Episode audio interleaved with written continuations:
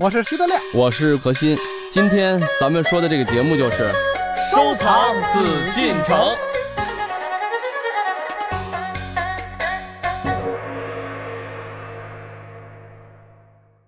欢迎朋友们继续回到我们的艺海藏家，我是主持人永峰。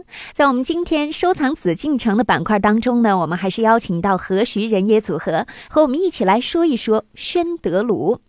我们知道，到了明宣宗宣德年间，宣德炉的铸造使得铜香炉达到了顶峰阶段。原本是焚香专用的器具呢，发展成为造型争奇斗艳、制作精美绝伦的珍贵艺术品了。我们的嘉宾德亮也是宣德炉的收藏者，那么他在收藏的过程当中有着怎样的感悟呢？接下来和我们一起来聊一聊宣德炉。欢迎走入艺海藏家。这个宣德炉，我觉着啊，可以提两点，就咱们宽泛的说啊。嗯。一点是什么呢？就是刚才我们介绍，它都是按照三代的青铜器的器型重新做的这个黄铜的炉子。嗯。为什么要按三代的器型？这是中国的一个中国人的一个叫做这个文化心理，就是金不如古，古必胜金。嗯。哎，最好的厚古而薄今。最好的年代是什么时候？尧舜时期呀。嗯。那是这个中国开天辟地的时候，皇帝皇帝对我们这个啊，炎黄子孙能为尧之民，那是最牛的、最好，老百姓最幸福的。其实那会儿等于是原始社会，对，人可能平均寿 平均寿命二十多岁。关键那时候还吃生肉呢，哎，一大堆人出去打野牛去。但是那但是中国人传统人，尤其是这个文人的这个，这就是中国一个传统，包括你看现在就是永远是过去的好。尊祖嘛，咱们有一句话叫“尊老爱幼”嘛，对吧？嗯，幼吾幼以及人之幼，老吾老以及人之老啊。就是中国这种文化呢，传承了上千年啊，就这种概念。就是它不不能说好坏啊，就是好肯定有好的地方，但是不好也有不好的地方。对，比如说我们武侠小说里就有这种劣根性，最信什么呢？最信古代传下来的一个武林秘籍。对，我要是能拿宝典能拿到一个前朝的。传下来的武林秘籍，那我一定能练成天下第一。凭什么呀？凭什么呀？凭什么以前那书，你拿本以前的书就就能最好呢？另外，我得到但是武侠小说里还好多都是奇遇，实际我觉得武侠小说里面功力最高的都是人家输入真气，这才管用。我看这个古籍是一回事，主要真气。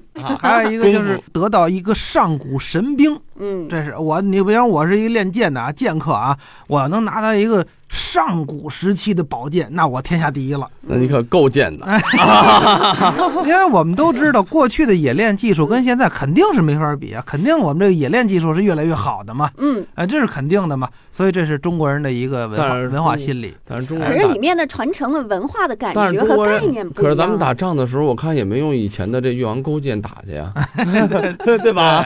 啊，还是要尊重，尊重。我觉得还是这这这这一点哈，就是复古。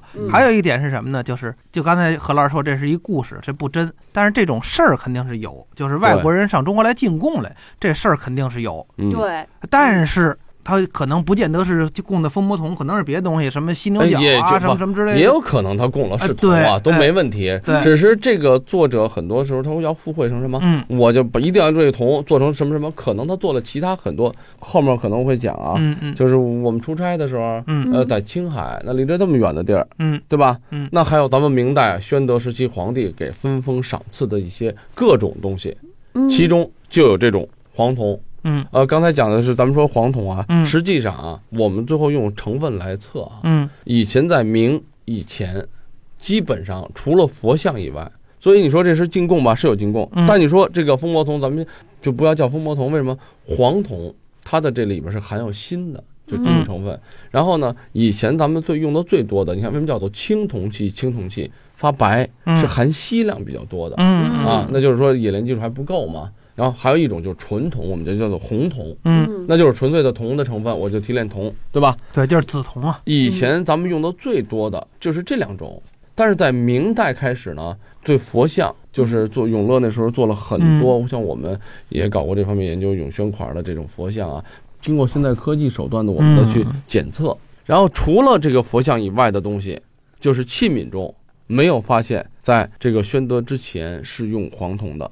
嗯，而只有宣德以后，我们发现以宣德炉为代表、宣德款啊为代表的炉子、瓶子各个器型都开始有黄铜了。嗯，嗯，那说明什么？宣德这是一个分水岭，至少咱们说明冶炼技术高了。哎，说是别人进贡了，可能人家是告诉你了嗯冶炼的方法，对，甚至就说是可能有一批东西，就人家源源不断的说，那我们就能干这点事儿，哎，给您做这黄铜，我给皇帝您。那皇帝说，那咱们就做东西吧。嗯啊，这个事儿肯定是有的。那我还听说一种说法，啊，就是宣德皇帝在位的时候，传说这宫内啊，佛殿失火了，什么金银啊、铜像都混成了液体了。哎，最后这个宣德皇帝把他们弄一起，这故事你。听说你听说过吗？听说过啊，我也听说过，那这真是故事哎啊，！这真是故事。啊，这哎，其实这故事啊，听着特别合情合理。对呀、因为宫里着火肯定是有，而且宫里肯定有金佛像、银佛像，也肯定有。对嗯这火一着，这些个东西都化成水了，也肯定有。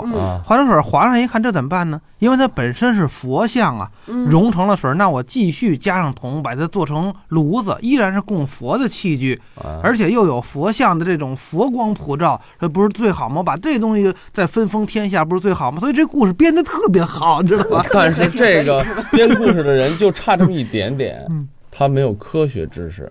嗯你知道这事让我想起什么了吗？嗯就是咱们啊，就是说起来一点，就是离咱们不远的事儿，就是大炼钢铁。哦，你想想啊，嗯。以前这个咱们父辈应该都经历过啊，对。大炼钢铁，把家里那家里铁锅呀、什么铜锅呀，呃，拿出来捐了，然后就支炉子就开始烧。就炼钢，你别忘了，那个时候还最起码，咱们把咱们的铜嗯。啊，把咱们的铁什么铁拿过去，嗯。呃，这才这金属成分相近的，然后嗯。还有个炉子啊嗯。烧。当时你知道，我就看过一个纪录片，首钢的一个老的这个工人啊，嗯。看到这个情景就是热泪盈眶。为什么呀？他说这不是在瞎捣乱吗？嗯，因为如果炼钢炼铁只是这么简单的一个事儿的话，那咱们早是工业发达的太多国家了，等于把自己的锅铁全部砸掉，嗯出来了一个个大铁锭子，对。呃，不知道什么的金属锭，嗯。呃，什么都用不了，对，因为它经过一次化学变化以后，嗯。就是化学成分已经稳定固定了，对，没有用了。就刚才永峰讲这个故事一样啊，如果在一个就比如说一个大火的环境下吧，啊，确实把一些金银器给融了啊，嗯。先别说这个火得多大的温度让金银器都得化，嗯。嗯。咱说了要想化金化银的，这那是得用那，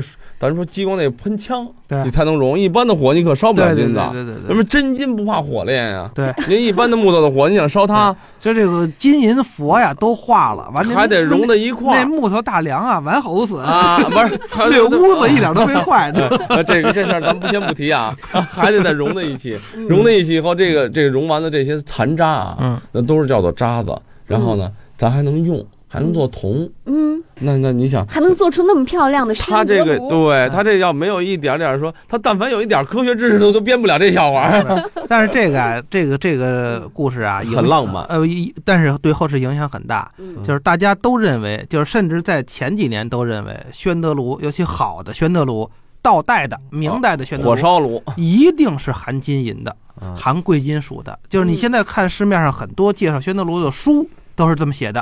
说那炉子为什么颜色那么漂亮？就它不是铜的颜色呀，它里边泛发出那种宝光啊，尤其在一加温那种，就我有几个炉子就是那样的啊，那嗯真那种颜色就是画都画不出来的好炉，好的为什么？那里边含金银啊，含贵金属啊，嗯嗯，那是咱给它幸提炼提炼。幸好呢，我们故宫专家 对故宫藏的这些好炉子做了这个成分分析，就几乎没有含金银的，呃哦，几乎没有呃。有含金的，大概就是因为它外边有鎏金，嗯，所以它有鎏金的那个残渣。含金的我们被认为是检测的误区，就是误差。对对但实际上，如果要是没有这个鎏金的话嗯，金和银的成分是零。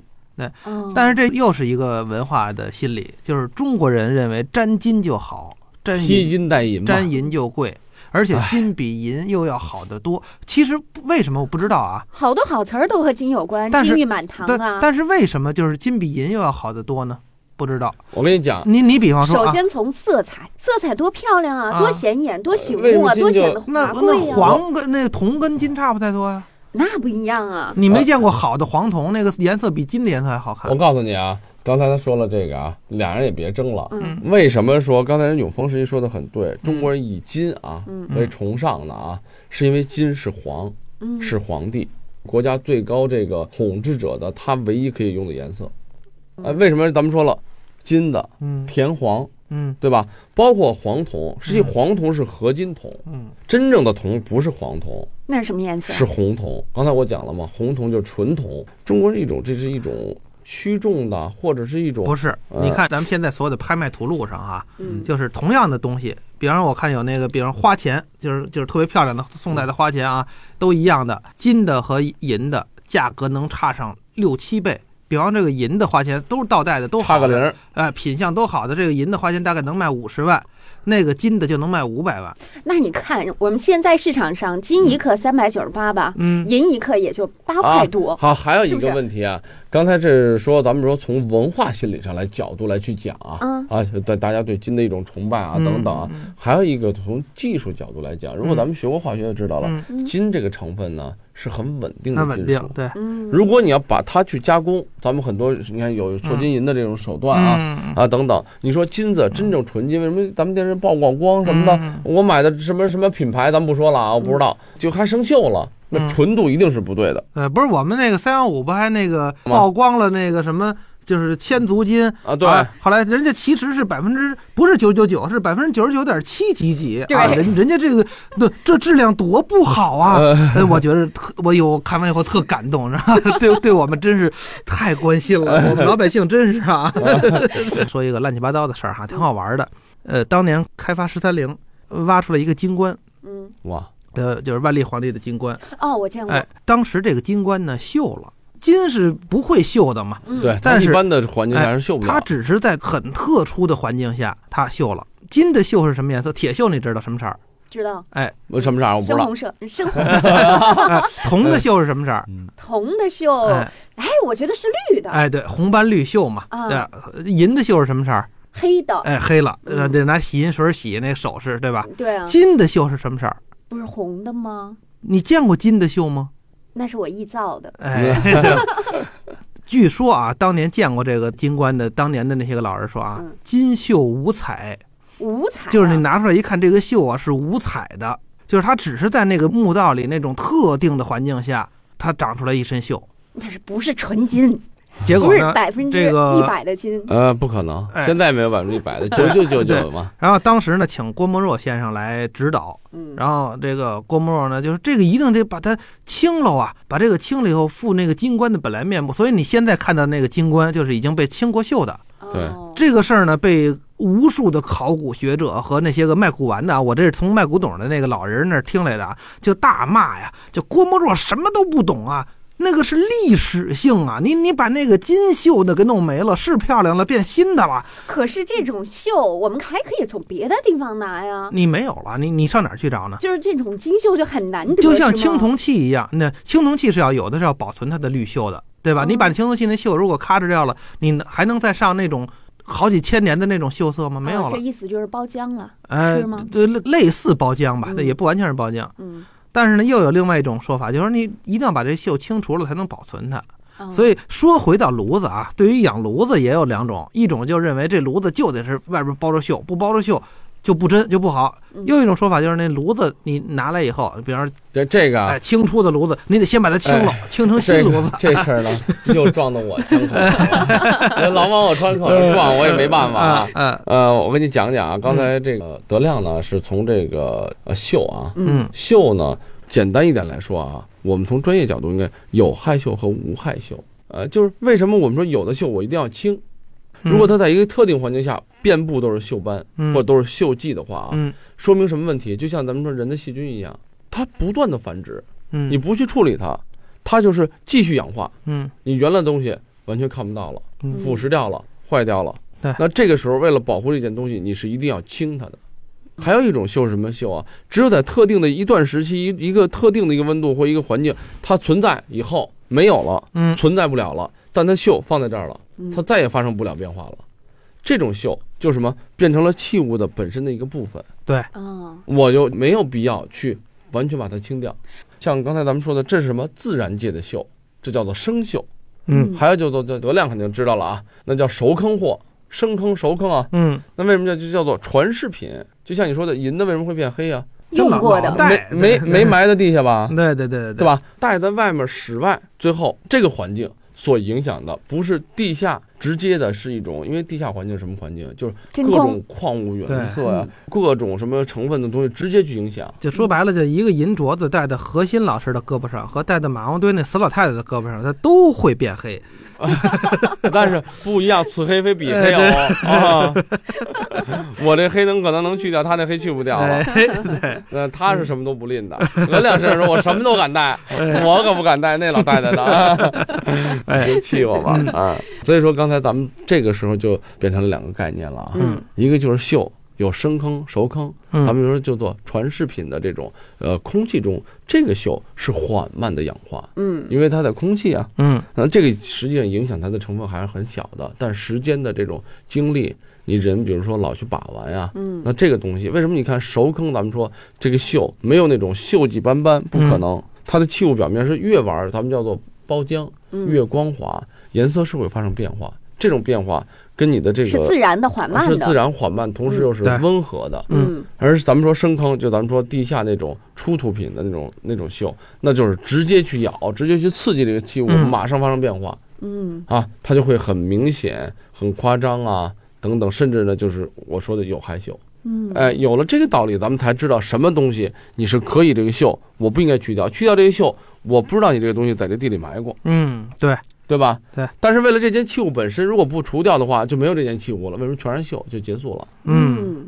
那我就要去掉，对对不对啊？就这么两个概念，所以嗯大家只要明白这点，就知道为什么有些锈咱们要去，有些什么不嗯要去，不能说不分青红皂白，我这锈都得去。我这这个世界上没有一刀切的事物。啊但是我们特别希望知道啊，就是在故宫里面啊有没有我们能看得清楚的啊？就是明宣德年制，呃，明宣德年制或者大明宣德年制嗯或者宣德年制这样款儿的，我们都有。嗯但是都有呢，这里面我也跟大家说，实际上呢，这些款儿所代表的肯定是这个时代的东西。嗯但是我们目前所底下属大明宣德年制这件炉子，它在我们档案中，比如说明代的档案啊，记录了这个炉子干什么用，在哪儿用的，然后跟这个档案文字，也就是说啊，文字、器物，还有它款式，还有它的功能等等，都完全吻合的，就这么一件，就是故宫里面，有这么一件是我们认为是标准的，如果说是炉子的话，就标准的宣德炉的样式。嗯，嗯这个炉子呀，这都因为我玩这东西啊，嗯我也花过点钱买过。呃，在市场上来说呀，一般认为就是没有宣德三年或者宣德本年的标准器。这宣德炉断代是一个特别麻烦的事儿，嗯它不像瓷器，瓷器争议很大。哎，我们见的非常多，而且花儿什么都不一样，制造工艺都不一样。像荷兰这种，一看这个一看就是嘉庆的，嗯一看这这乾隆的，这一看这个就是我我基本上我一看这就是民的。你说什么叫民的？不是不是明是民的，民国后的。对对对对对对对。但是宣德炉这东西很难，嗯 就是它是乾隆的和嘉庆的没有区别，嗯，就你能看出来它不一样是太难了。呃，明的和清早的也基本没有区别，知道为什么吗？很难。因为材质一样。为什么咱们大家很多就是那可是瓷器不也材质一样吗？它是瓷器画的不一样，而且釉色不胎也一样不一样。胎不一样，釉的发色、釉色的这个画工啊等等啊，对实际上它不一样的地方很微妙。因为铜，咱们大家一说玩起这个，对，咱们说宣铜器的时候啊，嗯一说这些东西，那那首先确实这个是材质类东西，就跟你玩寿山石似的，嗯。你总得看这东西是不是寿山寿山石啊，嗯。别是拿一块巴林跟你说是寿山啊，嗯。对吧？嗯。此物非彼物了嘛。所以说，既然是铜，而且是我们也经过科学的检测过这些铜的话，就会发现它成分基本差不多。嗯，嗯。那你说我无非不就是早做一点，晚做一点，很难看出对来。，器型也基本上一样。玩起来这东西是有难度，但你说有没有能看出来，还是有它的时代特征。那就是说，我现在拿一戒指和明朝那一戒指其实也差不多，是吗？那差远了。第一，首先制造工艺不一样，你现在都是机械制造，那会儿纯手工打造啊。对啊第，二，你拿这比比方说是铜戒指，明朝的铜和你现在的电解铜是不一样的。第三，明朝镶没那么高的纯度。镶明朝那镶的东西和你现在镶的，甭管是松石啊，是钻石啊，又不一样。这次包浆也不一样啊，你现在的东西没有包浆，明朝东西一看就一代鉴鉴定大师 嗯徐德亮老师 诞生了。我这个骗骗小姑娘没问题的。啊，我们今天说到了宣德炉哈，那其实宣德炉呢还有很多的故事。刚刚我们说到了，虽然有不靠谱的哈，至至少有很多可以讲的东西吧。对对对，而且呢还有，其实我觉得最为关键的，也是朋友们可能最上心，并且呢特别想听的。是怎么来鉴定？我们刚徐老师说的那些对不对？能不能成为鉴定宣德炉的一些重要的依据啊？这问题我可以告诉你，但是我悄悄的告诉你，我不能告诉这个这这个玩家。现在他已经是大师了，我要再告诉他多了，他他他该超过我，我怎么混饭吃啊？行，那咱下期节目您悄悄告诉我和我们的听众朋友。好，没问题。那下期我不来了。这里是艺海藏家。说到这儿，我们也就能够理解宣德炉为什么那么受人们的青睐。正是因为在他身上围绕着有许多解不开的谜团。您看，就在故宫里面的宣德炉，都得经过无数次的论证，才能证明它是明朝宣德年间的器物。那我们手上的宣德炉又该如何辨别呢？好了，朋友们。这个问题呢，我们留在下期节目当中和大家共同来探讨，请大家继续来关注我们艺海藏家的收藏紫禁城。本内容由喜马拉雅独家呈现。